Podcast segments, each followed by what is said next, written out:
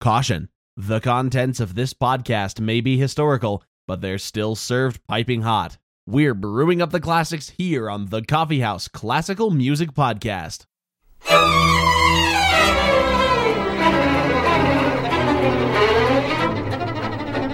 Hello and welcome to the Coffee House Classical Music Podcast. My name is Asa. And I'm Allison. And this week, yet again, we come in hot with a composer that we were sure we had talked about before, and indeed, many mentions of him in our podcast scripts, but never a full episode. We're really not sure how this one managed to slip through the cracks. Such a clerical error on our part. We are so sorry. As though we're keeping post track like that. Right. But anyway, as you can tell by the title, probably, it is Nikolai Rimsky Korsakov, and we'll be looking at one of his most famous pieces, and perhaps one of the most famous pieces of classical music ever, which is The Flight of the Bumblebee. Rimsky Korsakov was born in a small town outside of St. Petersburg in 1844. His parents both participated in musical activities, but they were not professionals. However, their love of music rubbed off on little Nikolai, and he soon showed musical talents as well, so he was allowed to take lessons. However, he didn't immediately feel a strong urge to pursue music as a full time job, but rather just a fun side hobby. Instead, he decided to join the Russian Navy. At this time, he traveled the world, and he actually got to travel not only around Europe, but also North and South America. Fortuitously, while he was undergoing his naval training, he also became acquainted with Mily Balakirev, who was the leader of the Mighty Handful, which of course is the first major Russian classical music group, and we have definitely talked about them before in several episodes. And Balakirev helped Rimsky-Korsakov discover a love of Russian folk tunes. While Rimsky-Korsakov was out and about on his travels, he spent time writing a whole Russian-style symphony that was premiered in 1865 while he was still in the Navy. He continued to write fairly large scale works while working as a naval officer, including his first opera, Sadko, which premiered in 1867. So we must remember that comparatively, and especially in relation to his peers, Rimsky Korsakov was at this point still relatively untrained and by all accounts an amateur. And for a relatively untrained amateur, his music was really good and very well received.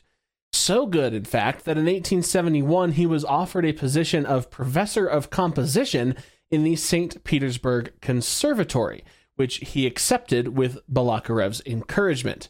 However, this is where his inexperience kind of reared its ugly head, and he was in way over his head. Having never been to music school himself, he felt underqualified for the job. Essentially, he was teaching himself the lessons just a few weeks before he had to teach them to the students. Talk about a stressful position. Indeed. At this point, though the Mighty Five wanted to reject Western music rules, Rimsky Korsakov still had to learn and teach these rules, or else how could they be broken? And in the end, his style actually ended up changing for having gained this knowledge of the Western traditions. He also found himself taking on the role of an editor or arranger. There are several examples of him and his students working together to complete the works of deceased Russian composers. One of the most well known of these completions is his orchestration of Pictures at an Exhibition that was left incomplete by his dear friend Modest Mussorgsky when he passed. Now, this arranging was a bit of a double edged sword because at the time, Rimsky Korsakov had the noble cause of making Russian music more accessible to all audiences, both domestic and abroad. So he took some artistic liberties that may have ended up making things sound a bit more Western than they were originally intended. Although this did the trick and a lot of his arranged works are now well loved, recently historians are looking to more original scores to try to interpret things with the more intended, quote, rough Russian style. As we mentioned, Rimsky Korsakov's own style was a bit more, quote, Western inspired than many of the other Mighty Five. One of his well known pieces that is more Western is the Capriccio Espagnole. Apparently, Tchaikovsky, who also wrote in a more Western tradition, wrote to Rimsky-Korsakov after hearing the piece and had nothing but praise for it. Rimsky-Korsakov also took on more Russian themes, though. A famous piece, of course, is the Russian Easter Overture, which is a very powerful take on the Russian Orthodox Church music. And he also took on more mystical and fairy tale style pieces with operas such as Scheherazade, which we may look into in the future, and also The Snow Maiden, which is based on a Russian fairy tale. In 1905, Rimsky Korsakov was caught up in the Russian Revolution and was dismissed from the conservatory for expressing anti monarchy views. However, with his firing, almost 300 students and several additional staff members all quit the conservatory in a show of solidarity for Rimsky Korsakov, and he was subsequently reinstated to his post. He remained at the conservatory until his death in 1908. He passed from progressive heart disease, and he's buried in the Alexander Nevsky Monastery, surrounded by other members of the Mighty Five and their students. And so now on to this week's musical feature, The Flight of the Bumblebee. This is actually not a standalone work as you may have thought. It's actually from a much bigger work, which is the opera The Tale of Tsar Sultan. The plot for the opera is a bit difficult to follow, as most of them are, and some critics point out that the plot really is not the strong suit of this work, but rather the music and the spectacle of it all is what makes it a great performance. It's the Tsarist Russian equivalent of an action flick. Yeah. Just Yeah. lots of big things happening. Lots but, of spectacle. yes. Like the recent Marvel movies, not much substance. Anyways, that might not Ooh, make hot me a few friends. Hot takes. All right, well let's let's take a crack at this plot, shall we? Because it starts out with three sisters discussing about what they would do to marry the Tsar Sultan. The first would make him delicious meals. The second would weave him glorious fabric, and the third would bear the Tsar's son. Now, little did the sisters know that the Tsar had been walking by and heard them.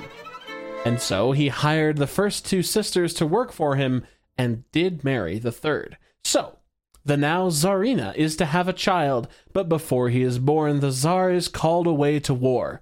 After the son is born, the two older sisters create a plot to send a letter to the Tsar that the son is not a human, but rather a terrible monster. Somehow, the Tsar believes this and orders the son and his wife to be put in a barrel and thrown to sea. Oh no. As you do when your woman does not bear you a son. I'm glad I don't live in the It's 1800s. a terrible monster. He can't be allowed to live.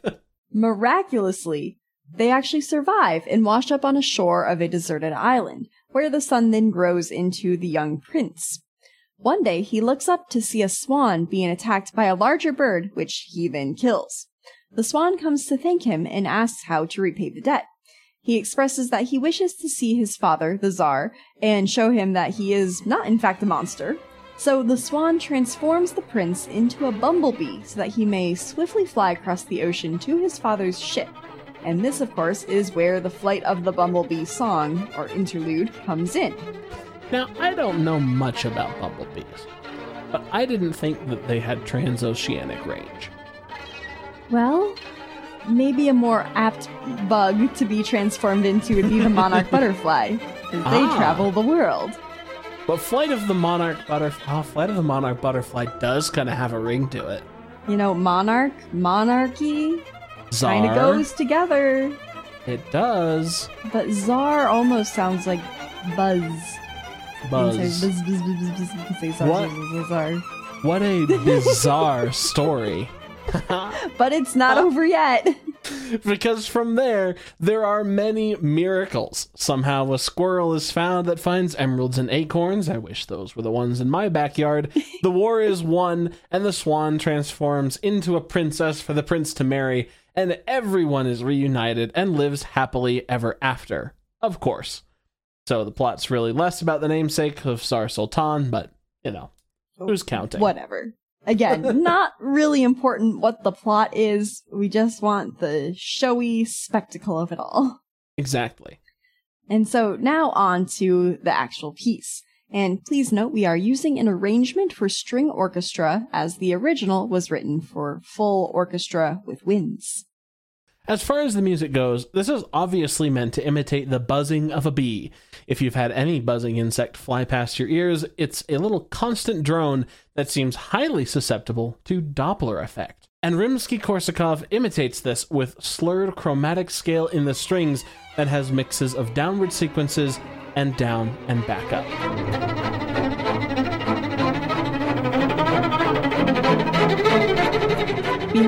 This super fast melody, the remaining strings have harmonic movement, but it's very sparse with just little eighth notes on the downbeats. So, for some harmonic analysis, strap in for the theory. We start in the key of A minor here. The first measure of the melody features a tonic chord, of course. That next measure then repeats the tonic chord on beat one, moves to the subdominant, which is the fourth, or in this case, D major, on beat two, and then is back to tonic on beat one of the next measure. And this repeats one more time. But then we change it up slightly. We have tonic on the downbeat, of course, but then just stepwise motion up to a minor four chord instead of the major four we've just been working with before moving back to the tonic on beat 2 this time and continuing to move downward to a G sharp diminished chord, which is not in the key of A minor, but that's fine because it's really just a chromatic downward movement in all voices to A minor again, but in a different inversion. This pattern moves up and down one more time as well before we get a major A7 chord that modulates us into the subdominant, D major.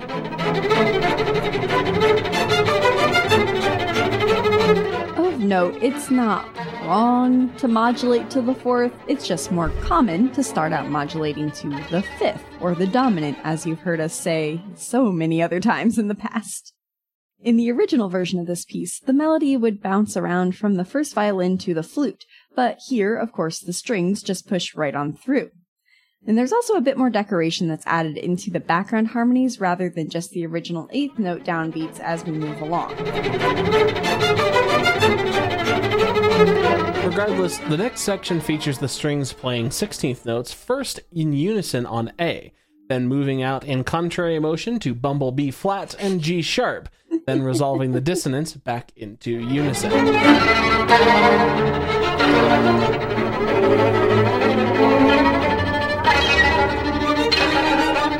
As the piece moves on, there's a new and slightly slower motif that is tossed around, and that is arpeggiated eighth notes that get passed around the orchestra.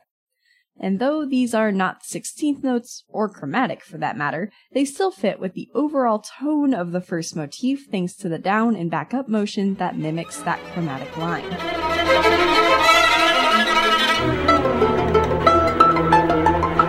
Now, the piece, of course, barrels on with the ever present 16th notes. To change it up and add to the intensity, the chromatic lines take a longer journey upward, so this next iteration of the bumblebee motif is played an octave higher than before. Also, the harmonic line changes the rhythm up a bit here. It's a bit more jazzy. Instead of mm-hmm. just playing on the downbeats, we now have a chord on beat 1, then a little 16th note pickup to the next measure. I think it's a fun little change.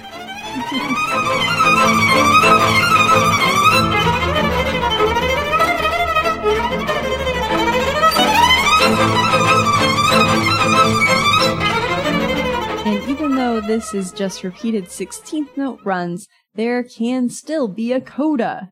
It is differentiated from the original motif as it features more of those long running lines rather than the short sequences, and each of these patterns tries to land on tonic.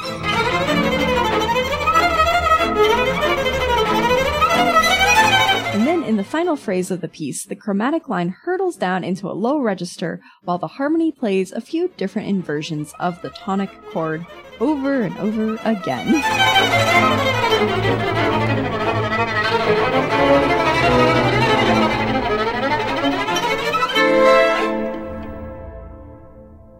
Now, it's not a very dramatic ending, but it doesn't really need to be, because after all, we're just in the middle of the opera now. And if you think about it, the young bumblebee prince is flying away to the next big thing. So it should end somewhat anticipatory, I would say. I agree with that. Excellent thematic analysis. That is what I'm here for. And listener, if what you're here for is learning more about music and history and listening to us say silly things, then you're in the right place. And maybe your friends want to be in this place too. So invite them over and I, I was gonna say like have a listening party, but that sounds kind of silly. Invite them over to the coffee house. yeah, yeah, take a trip to the coffee house. Indeed. And of course, as always, do feel free to leave us reviews on iTunes, Spotify, Google Play, wherever wherever it is that you get and review fine podcasts. And until next time here on the Coffee House, I'm still Asa. And I have always been Allison. Thank you so much for listening. The Flight of the Bumblebee was performed by the U.S. Army Band Strings. You can find the Coffee House on Spotify, Apple Podcasts, Google Podcasts, or wherever you get your podcasts. Be sure to rate, review, and subscribe. Follow us on Facebook and Instagram. Email us at coffeehouseclassical at gmail.com.